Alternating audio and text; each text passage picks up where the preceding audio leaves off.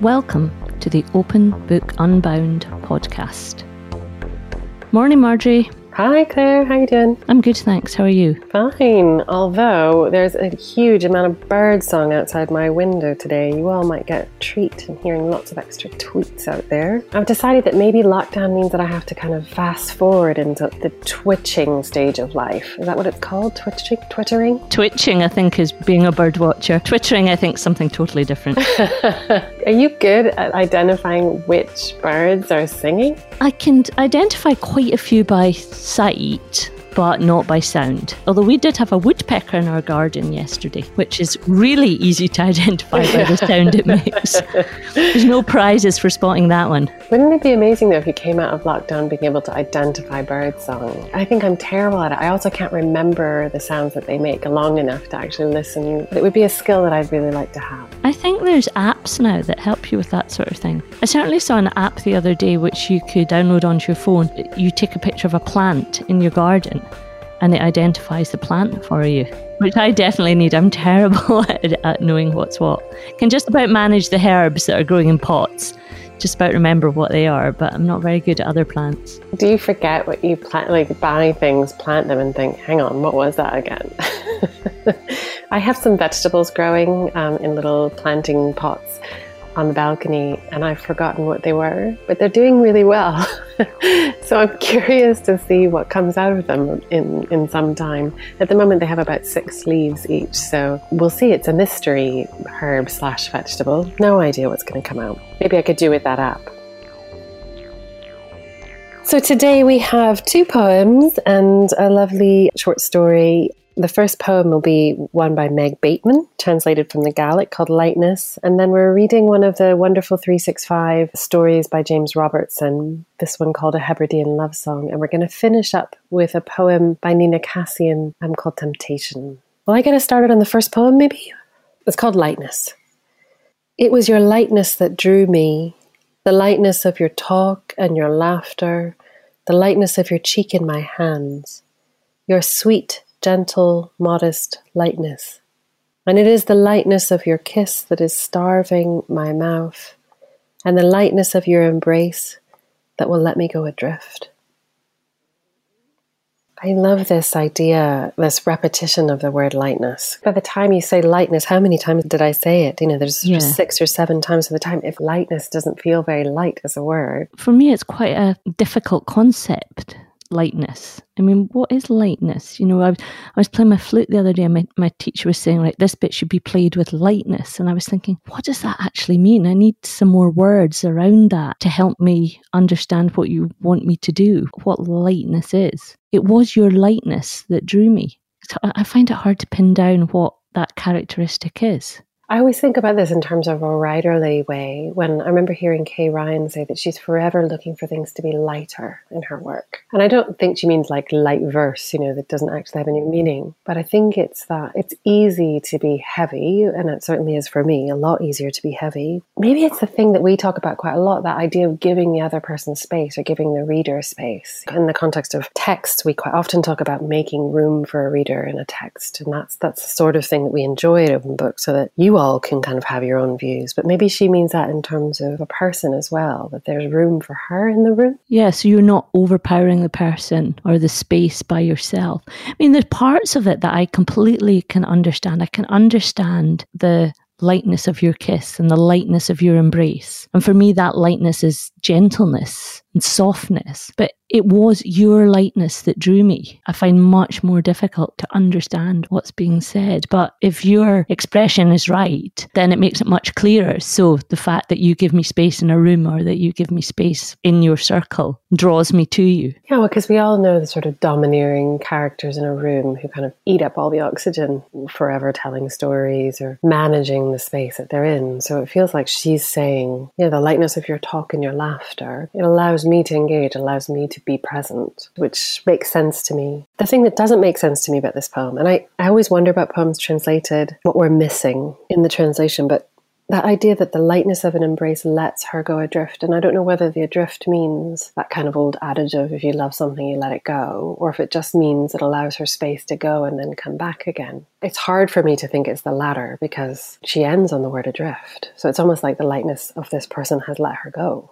Do you know what I thought of? I thought of, you know, if you've ever had one of those inflatable rubber dinghies, and that if you have it at the beach, in the days where there was no health and safety, when I was a child growing up by the seaside, you would pin it into the sand and it would just bob along and it would be adrift but tethered. So I think for me that adrift is sort of finding your own way, bobbing along in your own way without being pinned to a path that is prescribed. Yeah, that's a really nice way of thinking about it. Again, it's about having the space to be yourself, isn't it? And about kind of, yeah, creating a circle that allows someone to express themselves or to go off and find themselves or do whatever it is that they need to do. In that same way that you're saying about the dinghy, you know, the kind of, you can bob along or do where you go where you need to go, but always come back. And and you're still tethered, even though you are drifting. You're just wandering your own path. Yeah, there's a lot of freedom in that. You know, there feels like in the freedom, it's strengthening in some way. That, it's that sense of, because you know you've got that security and that rock, it lets you have the ambition and the courage to go off and drift away. Shall we swap over and read a bit of the three six five story and see if it connects in any way to it? Yeah, and I'd like to say another thank you to James Robertson for the words, and Aidan O'Rourke for the music, and Kit Downs for the harmonium, for giving us the freedom to use these wonderful stories and music in our newsletters and to use the stories in our podcast. A Hebridean Love Song, twentieth of February. Where did he come from, that man with the shining smile? He came in a long dark coat, and dark was his face beneath the broad brim of his hat. But when he lifted that hat and gave his smile, if my heart had been of ice, it would have melted in the warmth of it. We had had the news of his coming from Oban, and we had had it from the fishing boats of Barra, and all up the long road from Lochboysdale to Gerenish. The word of his approach came to us like the tap of his fine black boots. Whiter than lambs in May were his teeth, and his hands were like two brown trout from the loch. When he showed me his wares, and I saw the length of his fingers, I wished to bring them to my lips and make them wet with my kisses. Then he sat down across from me and drank his fill of tea, and Peggy Morrow was at the drying green, but I did not invite her to join us. And though it was not proper, I fetched a little whisky from the press, and even if it was against his faith, did he and I not drink it? Will we stop there just for a minute? Yeah. What do we make of this man? Oh, I'd quite like to meet him, I think. Might, might brighten up lockdown. Actually, what I'm more curious about is sort of less him and more her, you know, the speaker. Yeah, um, who's she? Well, and I kind of worry that she's, I hate to say sad woman, but the sort of sad, lonely woman that's sort of taken by this man in a long, dark, I mean, he sounds a bit kind of scary looking, long, dark coat and dark face and broad brim of his hat. And unlike you, he's not my kind of person, I don't think. Bit of intrigue there.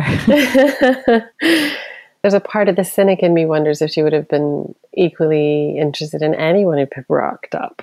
I don't know. I mean, I think the fact that the news travels before him up the long road gives me a sense that everyone's quite excited about his coming, or certainly he's worthy of conversation. Could anyone have turned up and she would have been excited by that? Is it the fact that he's a stranger? Is that the excitement rather than the person that he really is? Well, I think if that's true, though, that's maybe true for everybody in that community. The excitement of someone visiting a remote community, it doesn't matter who it is. And what worries me about that is that, that there's a little bit of a caricature in here of a woman on her own and hearing about the, the stranger coming up, and the word scintillates through the fishing boats, and of course she's already wanting to take his hands and cover them in kisses. I think, ugh. I, well, I think that gives, I think she's quite feisty, and she's got something about her when she gets the whiskey out and she doesn't invite the neighbour in and she wants them all to herself. And are, are you picking up sadness? Because I kind of thought she was quite up for a bit of fun. I'm not picking up sadness in her character. I'm worrying about the kind of writing of her as a particular kind of caricature of a woman, kind of feisty old woman on her own when, and happy when the stranger comes. Maybe she'll surprise us at the end. I do love the idea of taking a little whiskey from the press. And even if it was against his faith, first of all, how would she know if it was against his faith? But even if it was against his faith, he drinks it. I like that exchange for sure. I like all the nature references and description of him. The teeth were whiter than lambs and his hands were like two brown trout. I think that's quite, I wouldn't necessarily have thought to describe someone in those terms, but I guess it fits with the location we find ourselves in. It's a gentle way of writing, really calming and peaceful. It definitely feels like a little, myth is the wrong word, but it feels like something you could, almost an oral story that you would pass down. It feels like it could be spoken. It's not tricky or complicated. And that's a real trick of good writing, I think, is that you don't notice the writing, if you know what I mean. We say this quite a lot. If you're stumbling over the words or having to notice the way an author's put something, for me, it doesn't make for good writing because you're so engaged in thinking about the author and the writing, you're not really engaged with the story. So these stories, for me, you quite often look up at the end of them think, oh yeah, and you're so busy with the story you've forgotten to notice the writing. And you get so much. I mean, it's very sparse. You know, the neighbour that isn't invited and the dry and green and the whiskey in the press and the reference to faith give you so much to think about and wonder about. I find that quite remarkable. Even in the first half of this, we've got a huge amount about her and a lot about the kind of way the lore works in the area. So we know she's near Barra and Oban, and we know quite a lot. And we know he wears fine black boots and a, a hat and a long dark coat. So we know quite a lot about him as well, and has a smile that would melt ice. Although you seem to like him more than I do. Well, let's read on and see if you like him any better. Okay, they've had the drink. Here we go. And on the bed he laid the clothes he had brought all the way from Glasgow. Such beautiful things I hardly dared touch them, nor could I look at him when asking their price, knowing they were too dear and too delicate for such as I. So he folded them all away save one, and that one he gave to me.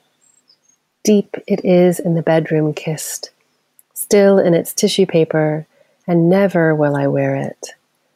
And he spoke of the land of his people, and how at nights he dreamed of returning there. Where did he go, that man with his shining smile?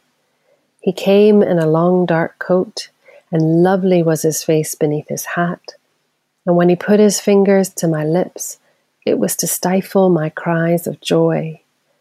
And Peggy Moore was at the drying green, but I did not invite her to join us. Do you like him any better? No, I really don't. Do you? Like him any less? I think, as you say, the, the whole story has that sense of an oral tradition, doesn't it? Even the way that it's written, the, the way the words are crafted together, too delicate for such as I and never will I wear it, doesn't say too delicate for me or I won't ever wear it, the way we would speak now. It is crafted to have that mythological feel and sense about it. You know, he comes from this mythical Glasgow. I can't tell whether it's almost a cautionary tale. You know, it's obviously a love tale, but, you know, as the mother of two young girls, I do think it could be a cautionary tale as well. You know, the kind of dark stranger comes and you give him a bit of whiskey and he gives, he leaves something behind, and it's more than a kiss, shall we say. They've known each other in the biblical sense. Suddenly the story gets more and more outrageous. But, you know, it does feel like he's kind of, oh, okay, the cynic in me is like, he comes along with his beautiful stuff, takes advantage of the lonely women out on the aisles and leaves. And who knows what they're really like. I've turned into a real cynic today. Maybe they're just tapped and she can't tell. Who knows? I mean, for me, that's the sad bit. It's not necessarily that he came and they had this liaison. She has this experience to look back and cherish if she does cherish it. It's the fact that she'll never wear that beautiful piece because it's too dear and too delicate. I thought you were going to say that she'll never know where he went or wonder, but no, you, that's well, the difference no, between us. I think her expectation is that he won't necessarily come back, don't you think? Well, my expectation was that he wouldn't leave, that he would fall in love with her and stay. Now who's the cynic?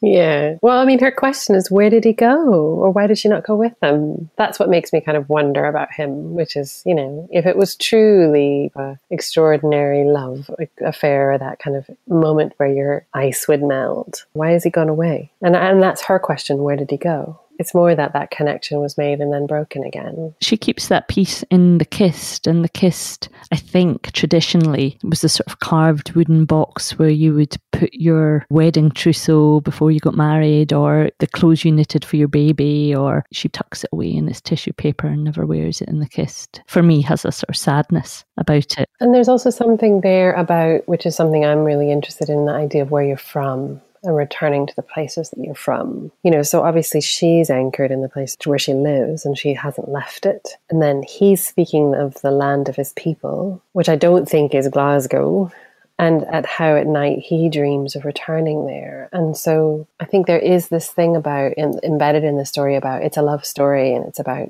loss, but it's also about where we belong. And it leaves the question open because she's in the place that she is from, presumably, and has grown up in, presumably. She hasn't left it. You know, she hasn't gone with him. And he's still searching for that place. So I feel sorry for her that she's tied, and I feel sorry for him that he's away from the place that he feels tethered to or kind of anchored to. What I find is quite often people who are anchored to a place are curious about the rest of the world and feel that they would love to go and see it. And then those who are traveling the world are kind of hankering for home. And I just wonder if it's a state of who we are that we're never quite at rest, however we find ourselves, if that makes sense. I don't know what the equal balance will be, but I think back to what we were talking about with Meg Bateman's poem, that idea of being adrift, of being tethered. Neither of them seems to have that in this story. You know, she's properly tethered down and he's adrift, but doesn't seem to have that tether, what is desperate to get back. It's a real grass is always greener view though, isn't it? Whatever you have, you want something different. And I do wonder if that's just part of the human condition. That's how discoveries are made. That's how, you know, inventions are completed, because we're constantly striving for something that we don't have, or we think is possible or out there or findable. And I wonder sometimes whether those who are most successful don't have that sense of anchor or are less concerned with it. You know, so often the people that you find that have had remarkable lives or, and have achieved so much are people who are able to get away from that sense of anchor. Even though that benefits them in some way, they're sort of able to cut that free. And it comes back, I think, to what makes you happy as well, what gives you contentment. If you're the sort of person who's constantly moving, constantly searching, I envisage that you're not perhaps as content as someone who is wholly happy and fulfilled in the spot they're in, and therefore maybe doesn't go out and travel so much or find so much or explore so much, but passes their life in true contentment with what they have and where they are. It's interesting which you would aspire to, to have, which you would want. Yeah, it's funny. I would say the opposite. I would say, you know, happiness is being able to be happy in any place that you're in. You're able to see the good in any of your surroundings. So it doesn't matter what city you're in, and it doesn't matter where you're living, that actually you'll see the small joys. Yeah, but maybe you don't search out those moves to different cities if you're happy where you are, if you know what I mean, if you have the, the luxury of that choice. Yeah, whereas for me, that's about curiosity and just being interested in the rest of the world. I could quite happily see myself going lots of different places and searching them out, and because it's the curiosity of wanting to know more, but knowing that wherever I land, I would be happy, and having less of an anxiety about finding myself unhappy in some unknown place. It's a totally different way of seeing things. It's interesting. But again, you know, think about my, as we've talked about on this podcast before, one of my favorite poets, Wendell Berry, has never moved. You know, he just finds something new in the place that he's in every every day. So I think it can cut both ways, really. And it certainly has in this story, right? He's off wandering and she's where she is. Who knows whether either of them are truly happy. That's the nice thing about th- these stories, is we, we don't know. We can decide, or you all can decide and tell us what you think. Shall we look at our last poem today? Yeah. This one is called Temptation by Nina Cassian, and it's translated from Romanian. Temptation. Call yourself alive? Look, I promise you that for the first time you'll feel your pores opening like fish mouths, and you'll actually be able to hear your blood surging through all those lanes, and you'll feel light gliding across the cornea like the train of a dress. For the first time, you'll be aware of gravity like a thorn in your heel, and your shoulder blades will ache for want of wings. Call yourself alive? I promise you, you'll be deafened by dust falling on the furniture. You'll feel your eyebrows turning to two gashes, and every memory you have will begin at Genesis. I love this poem. That idea of gravity being a thorn in your heel is beautiful. And the hearing deafened by dust. When I first read that, I, you know, that made that was a line that made me just stop and think, wow, imagine being deafened by dust falling on the furniture. Or your pores opening like fish mouths. This beautiful image of giving a very physical thing that we all can picture to something that we can't, you know, but we probably have all experienced that idea of suddenly in a sauna, in a less romantic scenario or something where you suddenly start to sweat and you really can feel your pores open. She puts it such a lovely graphic image with it. We're back to that idea of being anchored down. Temptation somehow allows us to recognize the anchor that holds us back, or the thing that we don't recognize, that we don't have wings. When I first read this poem, I went back to think, well, wh- why is it called temptation? You know, what is the temptation in the poem? Well, I assumed it was the sort of temptation that the woman in our story was, had. I assumed it was a romantic temptation. I wondered if it was the temptation to go and do something that you shouldn't. You know, that makes you feel alive if you if you do something you shouldn't and you get away with it. You know, that sort of adrenaline rush. I mean, I'm trying to think if I've ever been tempted in that way, that kind of overwhelming desire to do something. Yeah, I really remember very clearly as a sort of maybe six or seven year old living in a cul-de-sac and having one friend who lived on the same side of the road and one friend who lived across the road, and being allowed to go and visit the friend on the same side but not being allowed to cross the road without asking permission. And I remember one day just crossing the road without permission, and just the, the pull, the temptation was just too strong. And did it and got caught and then was grounded for however long. Oh, you were caught? That's terrible. Yeah. I foolishly did it when my mum was changing the bed sheets in her bedroom, which looked over the street. And she saw me out the window. Well and truly nabbed I was. Think how your life could have turned out differently if you hadn't been caught. God, what would you have gone on to do? Rob banks and, you know. And I even, and I even remember what happened as well. My, I had been given a scooter for my birthday. And my scooter was put in the coal shed for two weeks. Well, I can tell that that still pains you. It's uh, yeah, it's clearly stayed with me though. I would say I'm pretty risk averse these days.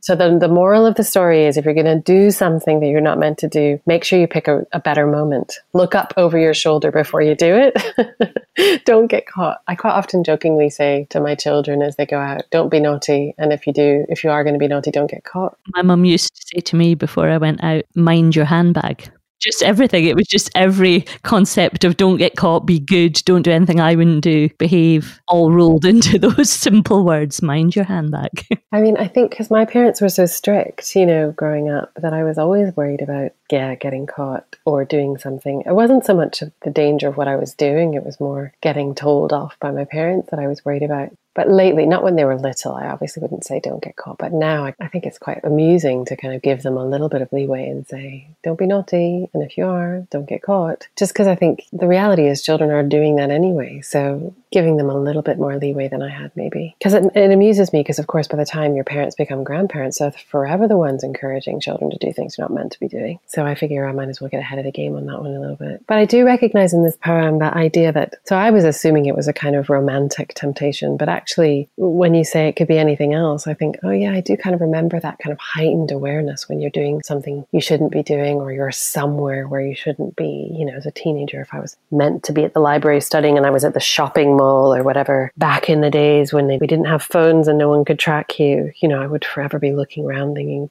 watch my mother turn up here, you know, something else. So that kind of heightened awareness of sound and everything else, um, I really recognize in the poem too. The line, you'll feel your eyebrows turning to two gashes.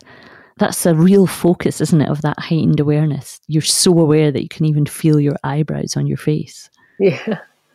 And that re- repeated question, call yourself alive. Well, you don't feel alive until you do this, you know, or until you're... I'm not even convinced that in the poem the person does it. It's just the temptation itself is enough to bring it on. And maybe it's the resisting of, of whatever she's tempted by. I don't know. But in my mind, the, the experience that I've had with that kind of heightened awareness is, is when I have gone ahead and done something I shouldn't have done, for sure. It's a lovely um, reflection on what it feels like to maybe think about or cross a line. In my mind anyway, the woman in our story has crossed a line. She's certainly been tempted, and I don't know how she feels about it at the end, but certainly a heightened awareness is, is at the very least which what I get out of the story and the poem. Good pick this week. Thanks for directing me to this one. I hadn't come across it before, and I do always enjoy reading something in translation. You can, I think in some ways you can kind of hear the change in language, which is lovely. Um, it's a shame that neither of us speak the two languages that they've come from. But if anyone out there does and wants to read them to us and record them, please send them along because we'd love to hear them. So. Yeah. Shall we have a quick check through our roundup for the week? Yeah, we've had a really busy week at Open Book. So much for quiet in pandemic or lockdown. We've had eighteen creative writing groups back up and running, and six of our shared reading groups, as well as a, a number of our public groups back up or, or starting anew as well. So we've had a whole resurgence of groups coming back online, and it's really just terrific to see what was a really busy organization getting just as busy again. It's great, although all online, which means lots of you can participate from wherever you are and wherever geographically you are as well. So that's been a really lovely thing this week. And we've been doing a little bit of work just to find out how you feel about things being online, and obviously our first choice would be to be meeting in person, but while we're not able to do that, really to work on how we can make the online sessions just as good for everyone as possible. So thank you so much to the seventy-one people who filled out our digital survey. one hundred percent of the people who filled that in said they felt more positive after an Open Book Zoom group. So that really made our day. And one hundred percent of the people who responded also said that the Zoom group made them feel more connected to other people, which was great for us because really that's the whole point of what we're trying to do, is to keep those connections going in difficult times. So there were some lovely comments. Um, someone told us that they felt like an Open Book group was like a warm hug. And someone else said that it's such an invaluable resource in normal times, but especially now, when we all need to find new ways of connecting with others and encouragement to keep reading, writing and thinking. So thank you again to everyone who took part in that survey. And, and following on from that is a lovely comment from one of our groups this week um, saying that the group's, it, uh, it's not social distancing, it's socializing distantly. And that we don't know each other, but we can strike up an instant rapport. So it's lovely to hear that um, we're managing to connect you all together in the ways that we normally do in person, online as well. So it's lovely to hear that back because we were concerned about that, but it, it sounds like it's going well. And it, I'm surprised by the groups that I've joined, how quickly people build this rapport. And I loved hearing from Marie, who's one of the lead readers at the Open Door Cafe group. Um, she reported to us this week that she was delighted to welcome back one of her members who had been tracked down by another lead reader who had managed to get in touch with the daughter of the lady concerned, who then went round and got her mum set up on Zoom. Our, our group member was able to join her Open Door group for the first time since lockdown, and Mary said it was so lovely. The gang are nearly all back together, and it was great to have six faces on the screen this week. So um, that brought a smile to our faces. And and thanks too to Michelle for dropping us a line to say how much she enjoyed the Helen Sedgwick story. She passed on that she's going to share it with a group of science researchers for their tea break listen. So we wonder what they'll make of that. I wonder whether they think we're right or wrong about the way scientists behave on their breaks. It'd be good to hear. And we've had great success with our Unbound newsletter this week, which has made it to the U S, Australia, Austria, and France. It had a thousand opens in the first forty-eight hours. So we're really grateful to um, everyone who's receiving it and passing it on and clicking it through, through to it and um, sharing that content with others. That's what we're spending our time doing at the moment, as well as these podcasts and connecting you all. So it's great to see that that resource is getting used and making it out into the world. Thank you so much.